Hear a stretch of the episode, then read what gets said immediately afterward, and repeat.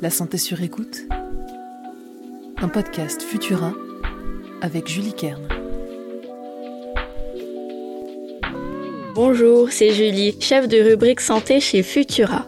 Bienvenue dans ce premier épisode de la santé sur écoute de 2023. Je vous adresse mes meilleurs voeux pour cette année à venir. Peut-être avez-vous déjà pris des bonnes résolutions, comme boire moins d'alcool peut-être. Ça tombe bien, c'est le sujet du jour. Le Dry January, ou janvier sobre en français, propose de se passer d'alcool pendant tout un mois.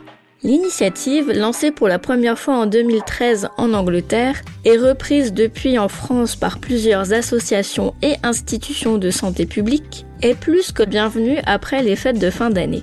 Une période propice à la consommation d'alcool, car beaucoup d'entre nous n'imaginent pas passer Noël sans une coupe de champagne ou fêter la Saint-Sylvestre sans cocktail alcoolisé.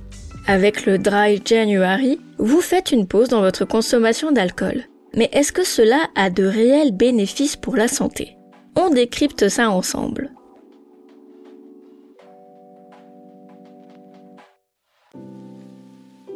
Les scientifiques de l'université du Sussex, en Angleterre, ont interrogé plus de 1000 participants à l'édition 2018 du Dry January.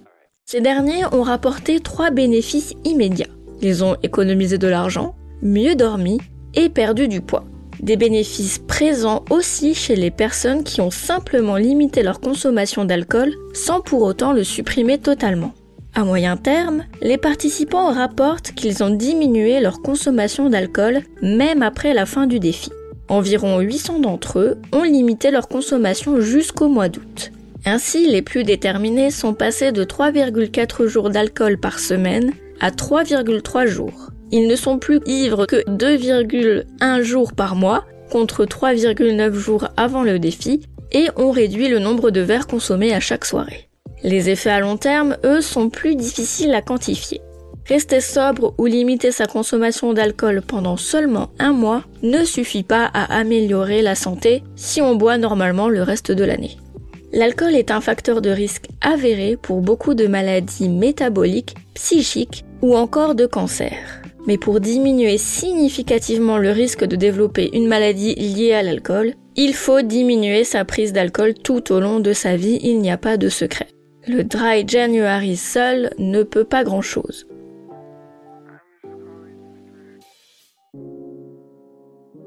Néanmoins, les scientifiques de l'université du Sussex soulignent un point important. Comme la cigarette, la consommation d'alcool n'a aucun bénéfice pour la santé.